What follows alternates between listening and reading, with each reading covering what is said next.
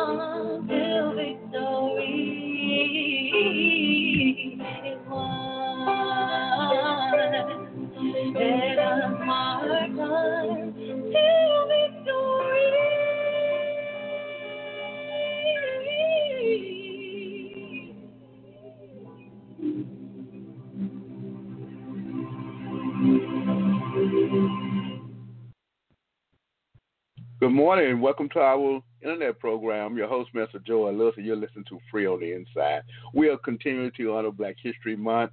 For Black History is our history. We pray that you enjoy that song.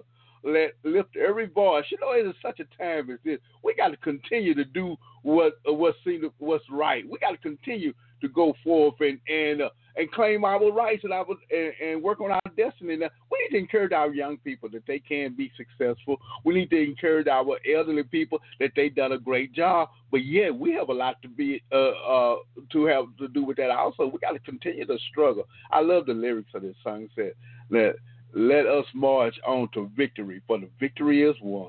You know, we are victorious. You know, if you've been following this program for the last uh, few weeks, we've been giving some uh, documentary history on black culture. We talked about black uh, doctors and scientists. You know, we're in the pit- the midst of a pandemic. It's a great opportunity to talk about our black doctors and our scientists. We talked about entrepreneurs, inventors, the people that that set forth and invented things the way we can live. We know about John Washington Carver and the Peanuts and things of that and, and things of that nature. But also, we talked about some inventors that we never thought about. It was a young lady that grew up in. Uh, she was black and she grew up in uh, in Hawaii, and she uh, was working on the cure for leprosy.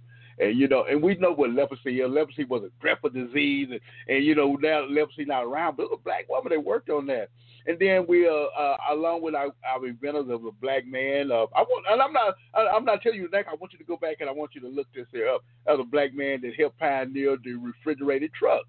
And I, I was laughing uh, with my wife the other day, you know, cause we had, uh, we had ordered some food and I, it was fish, it was shrimp, a shrimp or something, and and uh, lobster or something like that, and uh, it was from the coast.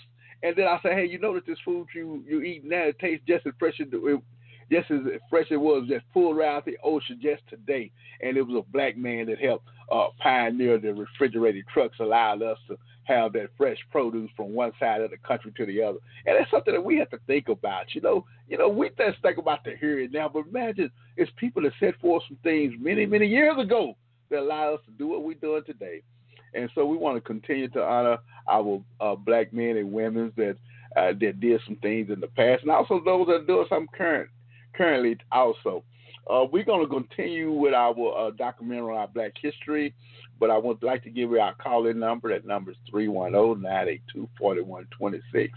Again, that number is 310 982 4126.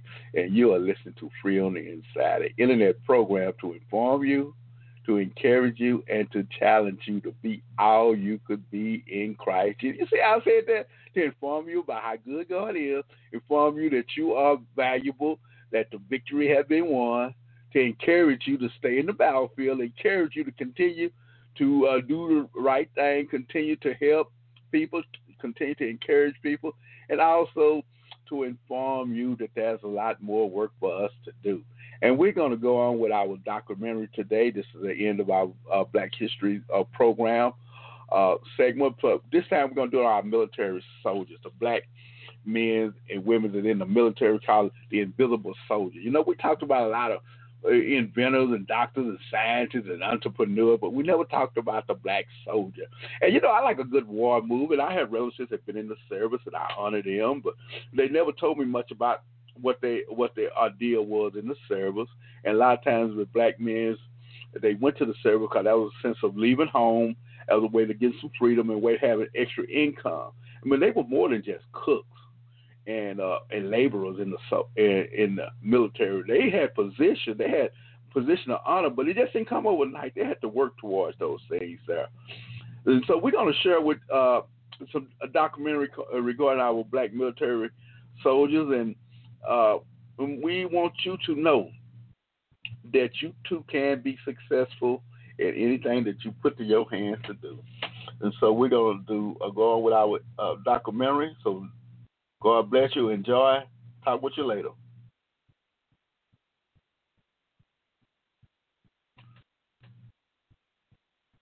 Fifty years after the war's end, the story of the more than one million African Americans who fought on those faraway fields remains surrounded by silence, too.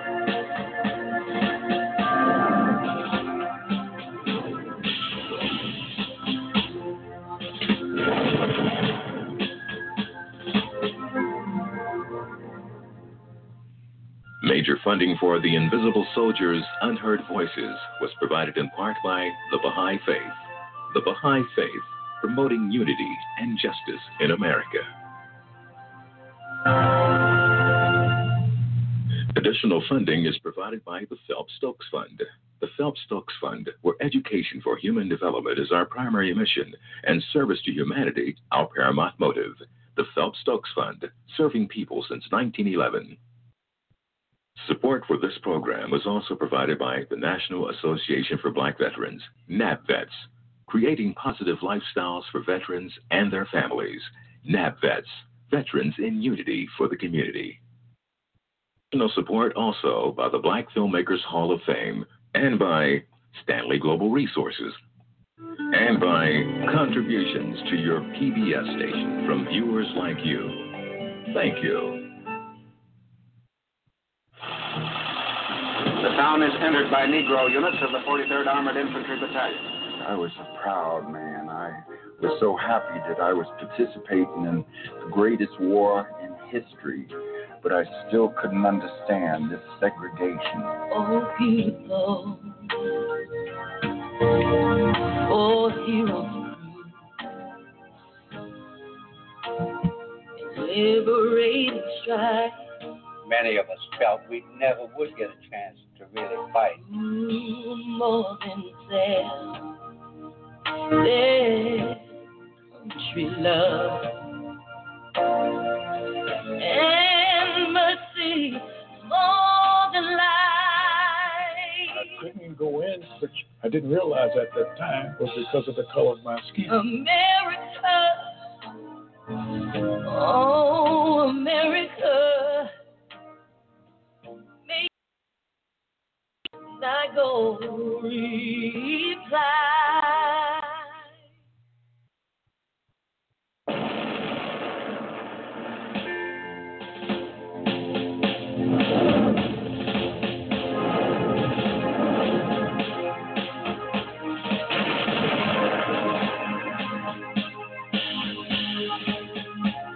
battlefields of World War II are quiet. More than 50 years after the war's end, the story of the more than one million African Americans who fought on those faraway fields remains surrounded by silence, too. Hollywood is critical, and popular culture must understand our involvement in American society has been very intricate and complex over the years. And unless you get the scholars, um, the journalists, the Hollywood folk to promote this, not so much promote it, but at least mention it, uh, it goes by like that because who's going to pay a lot of attention to history? If I look at the 20th century and I think of uh, popular culture or scholarly works, and I'm looking for African American participation in those, I'm either going to get um, a story that goes untold or often is not one that's severely distorted. Nobody wanted to recognize the accomplishment. They were kind of written out of the history books for 50 years. The point of uh, it was that nobody wanted to talk about black heroism on a battlefield or black uh, courage. In the history books and in Hollywood films, the role of African Americans in World War II has been little more than a footnote. After World War II, in American popular culture, I would challenge you to find a movie where you found an African American soldier as hero, all the way from the, the the early John Ford movies of World War II right up to Saving Private Ryan. You won't find African Americans um, serving in World War II. They were written out, and when you when you cut out of popular culture the historic role of African Americans, you're really trying to deny people the truth.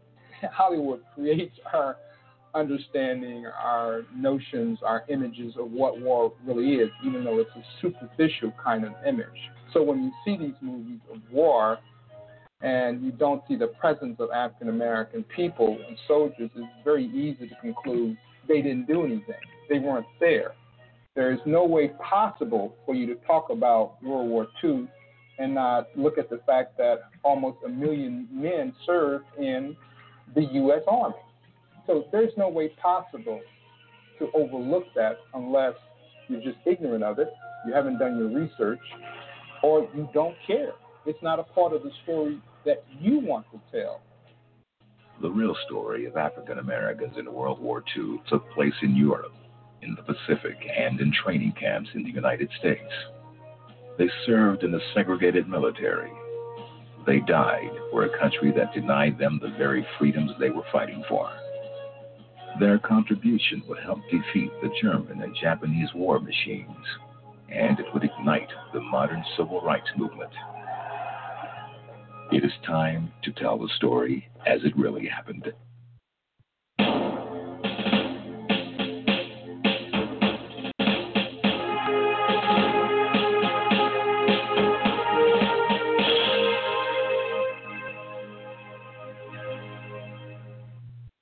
Never felt segregation and discrimination as keenly as I did until I went into the Army of the United States. African Americans began to get their draft notices, and those that were called up, the War Department created a quota system here. They weren't calling that many in. The United States Armed Forces during World War II was rife with racism. There's definitely separate and completely unequal forces. It was a segregated army, and it continued to be a segregated army and navy. The Marines didn't even want African Americans in it you've got to remember that uh, this country was very discriminatory, segregated, and there was no change. Uh, first of all, uh, black sailors, as sailors per se, other than as mess attendants or stewards, weren't permitted into the Navy. They thought of the Negro soldier as a thing apart they did not treat him as an American who was in the army, who would be asked to lay down his life for his country like any other American boy. They were stationed in the worst part, uh, close to the garbage dumps. They were not allowed to use the, the PX that was there for the use of everybody else on the post. They were not allowed to attend the white theater. And sadly enough, their officers were not allowed to go to the officers' club. We were set up in a segregated barracks, which became our school and our living quarters. And this was done despite the fact that at Great Lakes, they had the largest officer candidate training school in the country. We were not allowed to go to that school. Fort Devens was probably no better than any other American Army base in, in 1941, 42, 43. Uh, it was segregated. The post commander, of course, was white. It was a white officers' club. All of the facilities uh, in the post were white. Signs, no colored were allowed. We had Afro American, Negro, or black uh, MPs. They could not arrest white soldiers, even if caught in the act of violation of, of regulations or violation of law. But white MPs certainly could and did arrest black soldiers. If you're looking at where the sources of contention and racism in, in the U.S. Army, and you can take the whole military establishment, there were three main sources, starting with the officers' corps. A lot of those guys were Southerners, and they had no interest to see uh, the success of Negro troops. Officers more knowledgeable than myself came around and commiserated with me, and I asked them why. And they said, That's going to be the first Negro tank battalion the American Army's ever had. Do you know anything about Negroes? And I said, No, only when I see them. So you don't know what you're in for. When we got our filler of officers, many of them kept saying derogatory things about blacks, how they would never make it. And you have enlisted men, uh, in which a good percent of the American Army came from the South.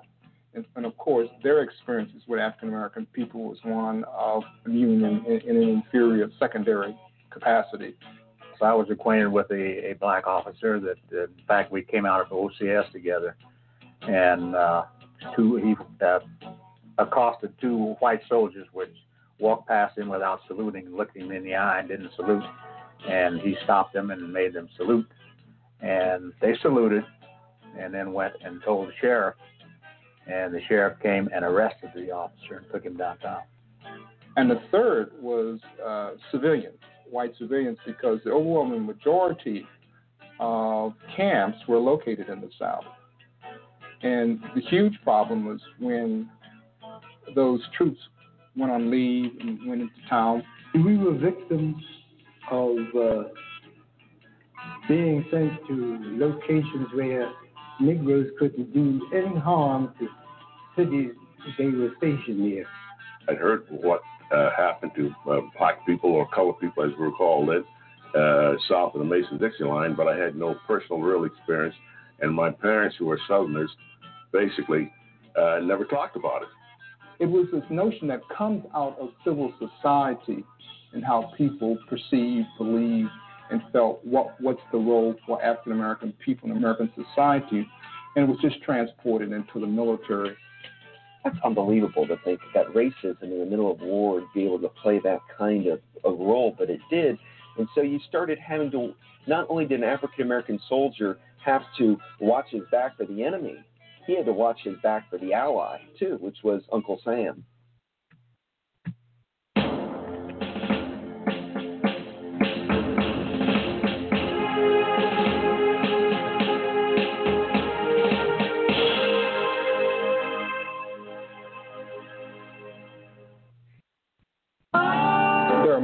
That talk about the famous Ledo Road that leads from the coast of India and goes up through China, supply line over a thousand miles. 65% of the men who worked on that road were black engineers. You wouldn't know that. I was not going to say that. The Ledo Road. Starting at Ledo in northern India, the plan was to drive through jungles, rivers, mountains, and Jap opposition to a juncture with the Burma Road. A supply route would then be forged from Calcutta to Ledo by rail, across the Ledo Burma Road to Kunming, and thence to Chungking in China. The Ledo Road was begun by a handful of men facing a task that had been called impossible. The handful of men is presumably white, as the film does not mention the more than 50,000 African American engineers and construction crews primarily responsible for the road, as seen in a rarely shown Army film bulletin. Freight trains of the Bengal Assam Railroad pull into a transfer shed located near the point of origin of the Ledo Road. A detachment of Negro engineers began work on the road in December 1942. In this headquarters area, the Negro units handle every phase of the operations incident to moving vital replacements along the Ledo route. And when the first convoy from India to China rolled over the completed road, 25 months later, a Negro was driving the lead vehicle. On the other side of the world, African American troops battled frigid temperatures and blinding snow to build the Alcan Highway. For black soldiers, they, some of them had never drove a bulldozer, had never drove a truck, big heavy truck, never drove a road grader, but they learned how to use that and did that, that kind of work themselves. We wasn't taught to do none of that kind of work. The uh, terrain was very rough. It was unstable. It would vibrate, which made it rather difficult for the bulldozers. The temperatures varied anywhere from 32 below zero down to 65 below zero. You were a black soldier. You had the absolute worst living conditions possible. If you were black, you would be in a lesser tent or a lesser quarter to live, that the uh, white soldiers would be able to stay in a kind of more permanent sort of barrack or something that would help them to stay warm. On the Alaskan Highway, the black troops were housed in Aramino cloth tents, while the white soldiers were in Nissen huts and housing some of the army bases. What protected the black soldiers uh, inside of the tents, the frost was about an inch thick, which acted as insulation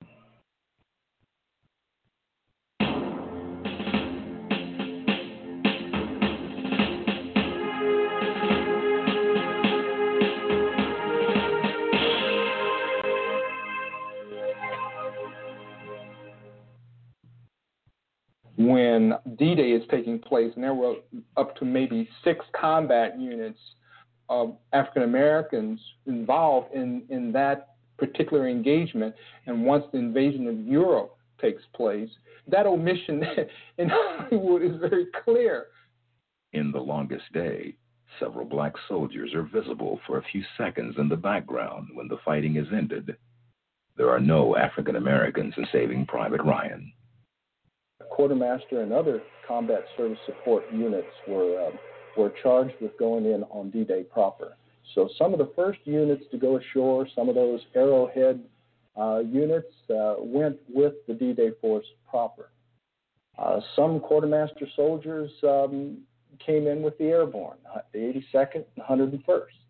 The all African American 320th Barrage Balloon Battalion manned the tethered balloons that were critical in keeping the German Luftwaffe from strafing the invasion force. D Day was the most emotional and dangerous day of my life. My job was a medic with the 320th Barrage Balloon Battalion. We went all the way around past battle wagons, battleships, everything is firing broadside on the on the uh, on Normandy. And uh, that's when our ship ran over a submerged mine. That incapacitated that motor at, uh, at LCT. You have no you have no uh, method for moving. You're going in with the tide. That's what took us in the tide. You can't visualize how many troops and how many ships and stuff went down on the way in. The number of casualties on Omaha Beach was phenomenal. We had never seen that many or even thought that there would be that many casualties. I helped, along with other medics, to dress and to uh, uh, do the best we could with the wounded. The guy who was with me, who was a tank man, he was standing beside me. He said, What is that over there? I said, Looks like a ship. Are they dead or are they alive? They're dead.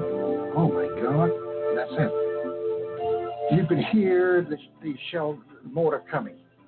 Halfway down, the mortar landed on the other side of that truck, and the uh, shrapnel and stuff from the mortar shell hit me in the left leg as well as the right leg. Being in a segregated army at that time. When we actually uh, combined our resources with the white troops, there was no such thing as segregated. Because the people who were wounded, and if you're a medic, they don't care exactly who, uh, uh, uh, what the color the person was, or his skin or anything like that. Only thing they wanted was aid. Surgeons, just even in the beginning of the Normandy campaign, found that they were using blood in transfusions about three or four times the rate expected. So the blood transfusion was an example of a kind of racial discrimination that went on at that time because there was a policy not to give black blood to white troops. The Red Cross segregated the blood. The irony of this, of course, it was an African American doctor, Drew, who um, did some of the pioneering work that allowed the preservation of blood so that it could be used for transfusion. One contingent of black nurses that was sent to the ETO were assigned to one of the station hospitals in England. But it was a station hospital that was assigned to caring for German POWs. General Hawley had the black nurses to use, and he really didn't want them to use for white American troops. So he used them for the Germans. The nurses had the feeling they had been singled out for a separate service and had no real possibility of transfer or advancement. And sadly, that was pretty much the case. You know, the famous sign people would give is the V for victory. African Americans would do both the V for victory and a V for hopefully smashing Jim Crow law, segregation. And the great hope of African Americans was getting taking part in World War II, showing patriotism, showing valor, showing love of the flag, putting their life on the line for the United States of America. And the hope was that after this experience, that they would be able to come back to a better America. In England, in particular in France, one of the things that took place that was very interesting was that American troops would transport their racism to English society and to French society. What the uh, army would do, particularly officers and enlisted men would do, was to tell the town people, the, the people who ran the bars and the stores, not to service uh, troops, and, and pointed out that they're inferior, they're, they're animals. They resented the fraternization between the Italian girls and, and Afro American soldiers. Fights would ensue. Uh, our soldiers had to travel in groups for protection. A portion of the unit of the uh, 29th Infantry Division, wasn't that many of them, they came under the command of white officers for the first time. And that was the worst news I think we could get, uh, probably only exacerbated by the welcoming speech that General Almond gave to the 366 uh, Infantry Regiment when it arrived. He seemed somewhat angry, and he said, uh, as best I can recall, uh, your Negro uh, newspapers and your Negro politicians uh, have been screaming for you to come over here uh, and go into combat. I didn't ask for you to come, but I'm going to see that you get combat and your share of casualties. It was anything but a welcome address or a battle indoctrination address. There were men who even grumbled and talked about shooting him. And that's a cruel thought, but the circumstances were such that it, it, it just points out how far racism can go and how sad racism is. I think it's fair to say we were undertrained for combat soldiers. Colonel Queen asked for 30 days in which to give us intensive training and preparation for entry into the lines but I think we got five days. We were primarily at that time sort of holding the line so that the Germans could not take troops from Italy into Germany or France or any other place where they might need them. The German soldiers in Italy were seasoned soldiers. They had come from another front. Namely, I think most of them came from southern France. They knew what they were doing. When you ran up against uh, a, a bunch of them, you, you knew you were in a fight. On the 5th and 6th of April, my unit fought alongside the 442nd Battalion, which is the uh, non Japanese unit. We had just been brought in in early April of 45 to join the 92nd. It was last push to break the line. Like Danny Inouye, for example, I didn't know that Danny was with the 442nd. Uh, and uh, you know, here we were serving on the same committees in the Senate, and we were in war. In fact, they're right next to each other. And let's face it, we were there because of our race. And the same thing with the African Americans. Uh, if we looked like the general populace, uh, there'd be no fuss. But uh, we look like Mongolians, and the African Americans look like Africans. And uh, to fight under those circumstances, it's not the easiest. The directions that came down from the 92nd Infantry Division and from the higher headquarters were so flawed and so inept that there was no way that success could have been achieved. Our attacks, the frontal attacks, when we had frontal attacks against entrenched um, locations of the enemy, obviously they're prepared. They know you're coming. At that time, we were up in the mountains, and the 92nd was on the flatlands. It's easier to fight in the mountains than in the flatlands because in the mountains uh, there are a lot of trees and gullies and valleys, but out there you're wide open. So the artillery observer from the other side can see every movement. So you're being shot like ducks in a pond. It has often been said we were used as cannon fodder. To see them die unnecessarily, though we, we expected that we'd have casualties, we knew some had to die. We knew what war was, or we'd heard what war was. But it was so close to us. We were so close to each other. It was tough. It was very, very tough. Well, we're surprised that they kept on fighting because uh, if we had to fight under the same circumstances, uh, I think some of the enthusiasm or the morale, obviously, would be dampened. The question as to whether they uh, intentionally uh, used us for cannon fodder. Certainly, looking on it in retrospect, one could come to that conclusion. I, I don't I don't want to charge them with it. The results were the same. What made me uh, very close to the men of the 92nd Division came about on April 21st. That's when I was wounded several times. I was first shot through my stomach, but uh, for some reason there are no pain nerves around there, so you're always dripping blood. So you keep on going. And about uh, a couple hours later, my arm got blown off, but that wasn't enough. Sort of turned kept on going until it hit my leg. Then I couldn't move, so then I got evacuated. Obviously, I lost a lot of blood. There was a practice in that sector.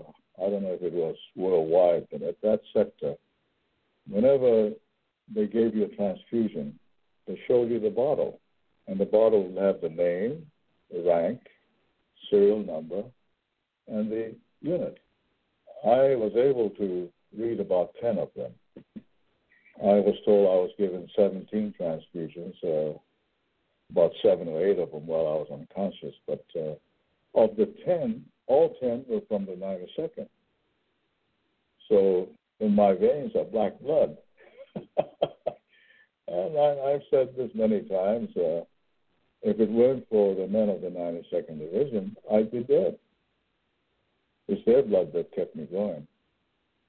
And here I am, a senator.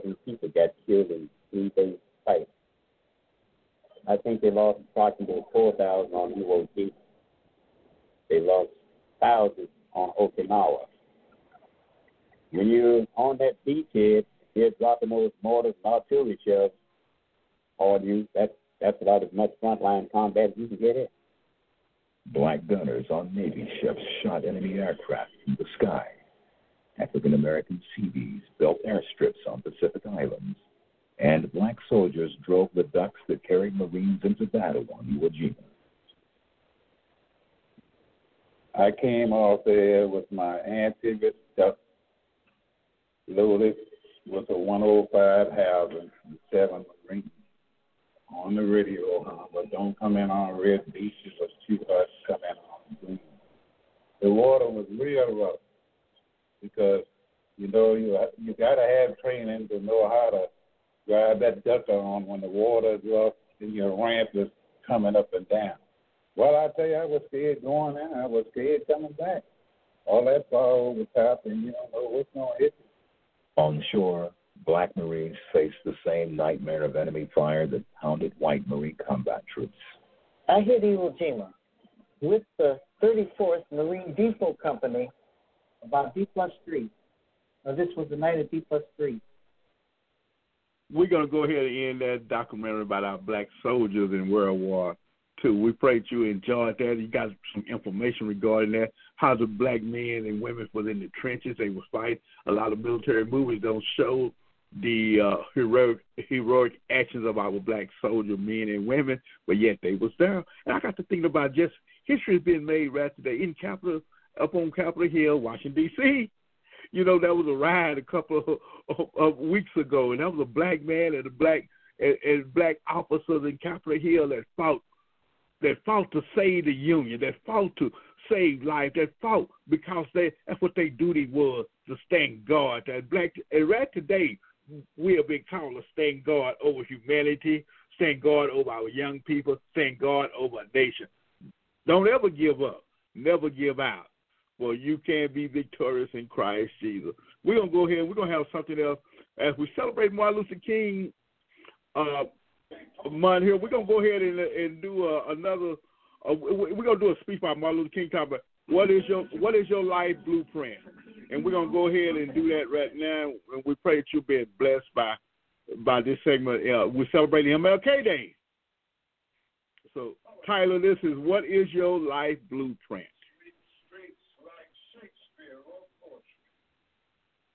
Sweet streets so well that all the hosts of heaven and earth will have to pause Here lives a great street sweeper who sweat his job well.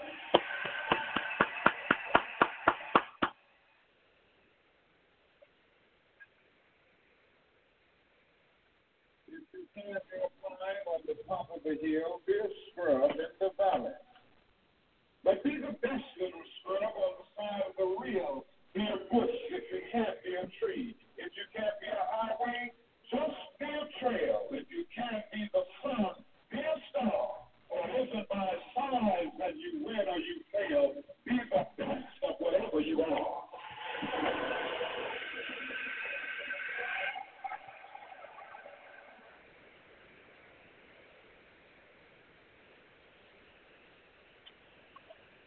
We always, we already have some noble examples black men and black women. Oh no. Beethoven composed music. Sweet streets like Leontyne Price sings before the Metro- Metropolitan Opera. Sweet streets like Shakespeare on poetry. Sweet streets so well that all the hearts of heaven and earth say, here lived a great street sweeper who swept his job well.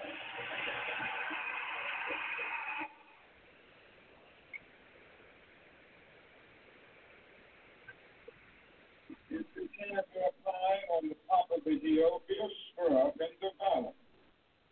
But be the best little scrub on the side of the real. Be a bush if you can't be a tree. If you can't be a highway, just be a trail. If you can't be the sun, be a star.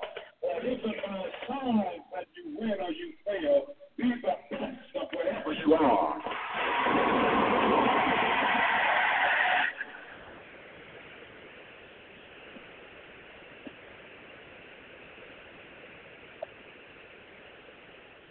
we always we already have some noble examples of black men and black women who demonstrated to us that human nature cannot be cataloged.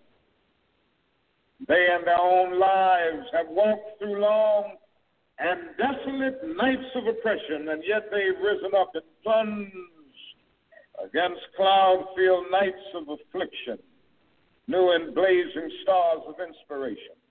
And so, from an old slave cabin of Virginia's hill, Booker T. Washington rose up, be one of America's great leaders. He lit a torch in Alabama, and darkness fled in that setting.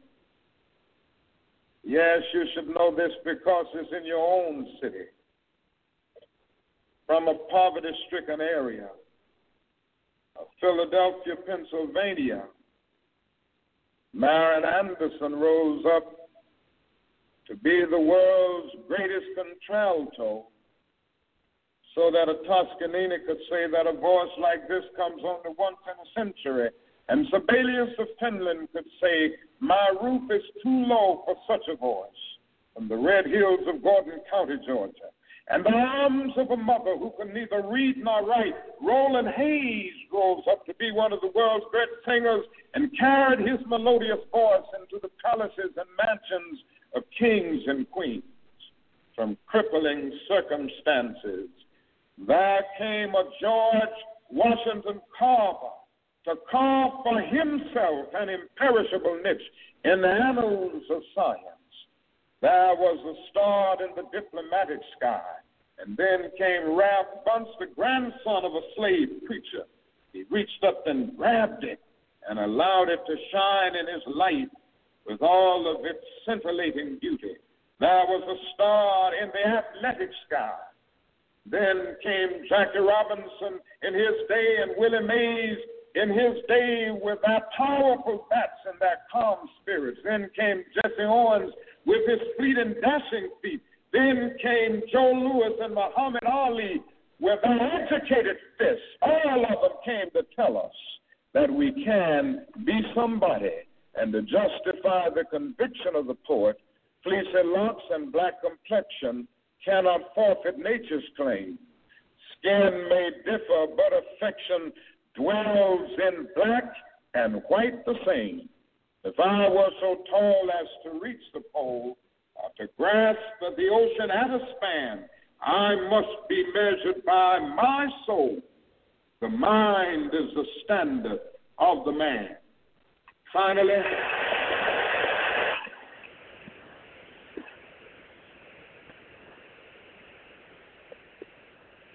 finally, in your life's blueprint must be a commitment to the eternal principles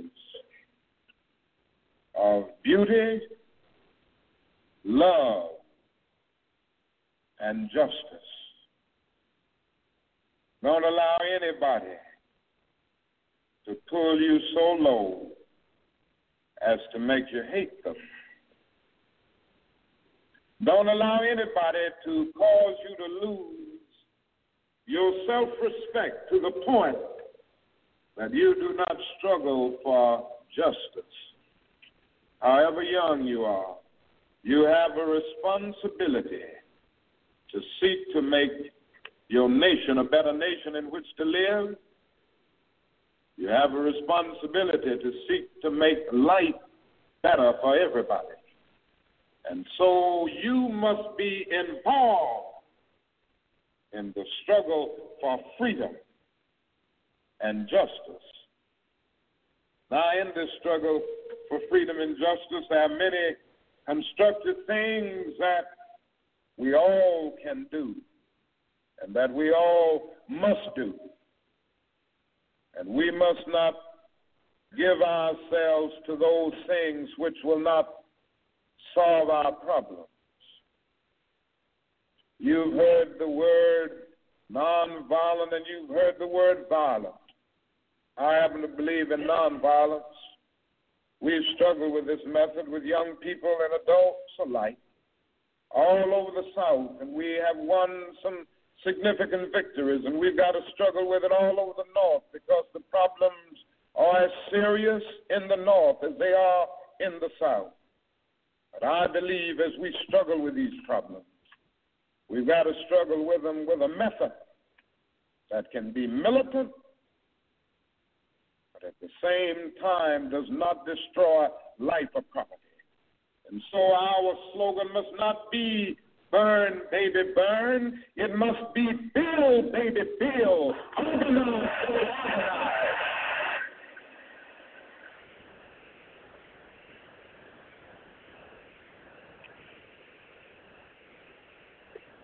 Yes, our slogan must be learn, baby, learn, so that we can earn, baby, earn.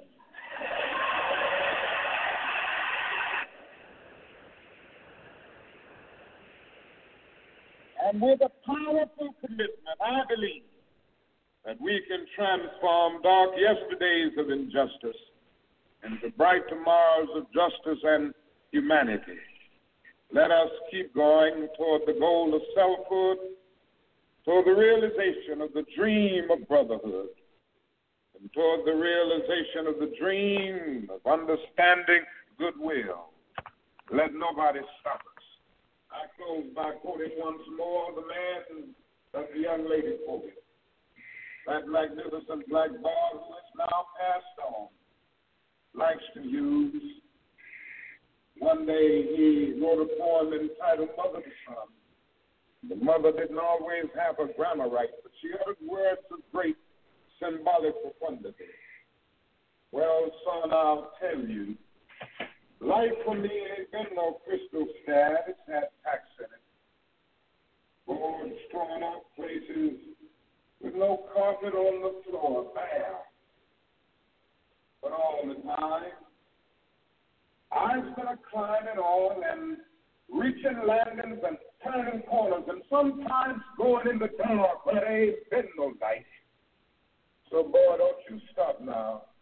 Don't you sit down on the steps because you find this kind of hard, but I'm still going, boy. I'm still flying. And life for me ain't been no crystal stair. Well, life for none of us has been a crystal staff, but we must keep moving. We must keep going. If you can't fly, run. If you can't run, walk. If you can't walk, crawl, but by all means, keep moving.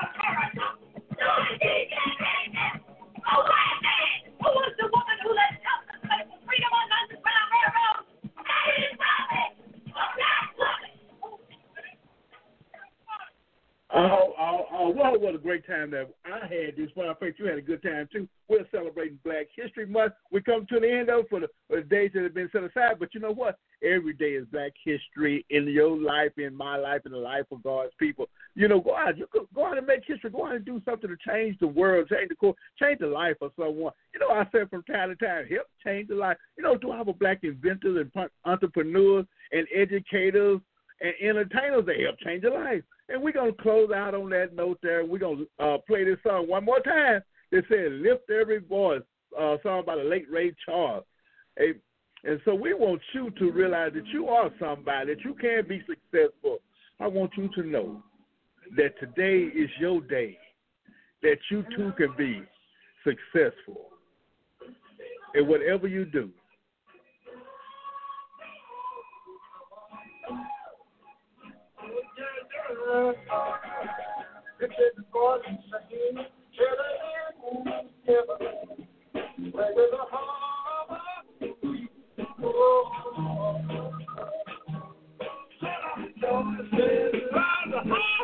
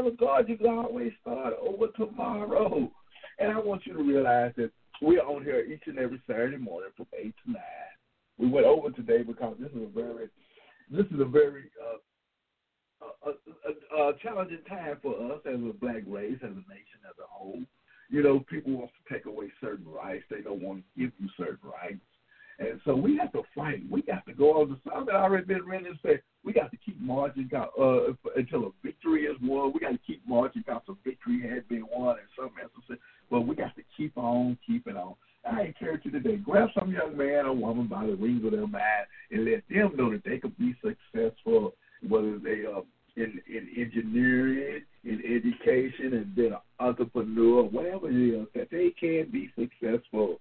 And guess what? Because God loves each and every one of us. And I want you to be safe until we meet again. Follow the mandated uh, uh, health advisory that's the, that's been given out in your local community around the nation. Be mindful of other people. And I tell you what, bless someone and just see what God will do in your life. And, and I want you to be strong in the Lord and the power of His might until we meet again on this program. Remember that this is free on the inside ministry, and who the Son says free, Jesus Christ, is free indeed. Gracious Heavenly Father, in the name of Jesus, we thank you for your grace and your grace. We thank you for another day. Dear Lord, as we reflect on how good you've been, as the nation has set aside Black History Month, let us be mindful, dear Lord, that every day is history in the life of, of your people, dear Lord, that we too can make a difference in the life of our young men. We, we too can enc- encourage them to get an education, encourage them to get a job, encourage them to be a good citizen, to be a, a, a faithful uh, uh, husband and a, a loving mother, dear Lord, and a, and a caring wife. We can make a difference in the lives of your people. Dear Lord, we thank you for what you've done in our life. You know how we, dear Lord, was on the path to destruction and someone spoke in our life. I ain't talking about just myself, but all of us, dear Lord. Now, we didn't get here by ourselves. Let us be mindful that the journey that we all started with someone else. Dear Lord, and they passed the torch. And uh, then they told us to go and sin no more and help someone else along the way. Remember, Jesus told Peter, said, Peter, when you get out of this mess, you're to strengthen your brother. Lord, that's what you call us to do. We're to strengthen a nation. The Lord, give us the wit, the courage, and the ability to strengthen a community, to strengthen a country, and to strengthen our families. We pray this in the mighty name of Jesus. Amen, amen, and amen.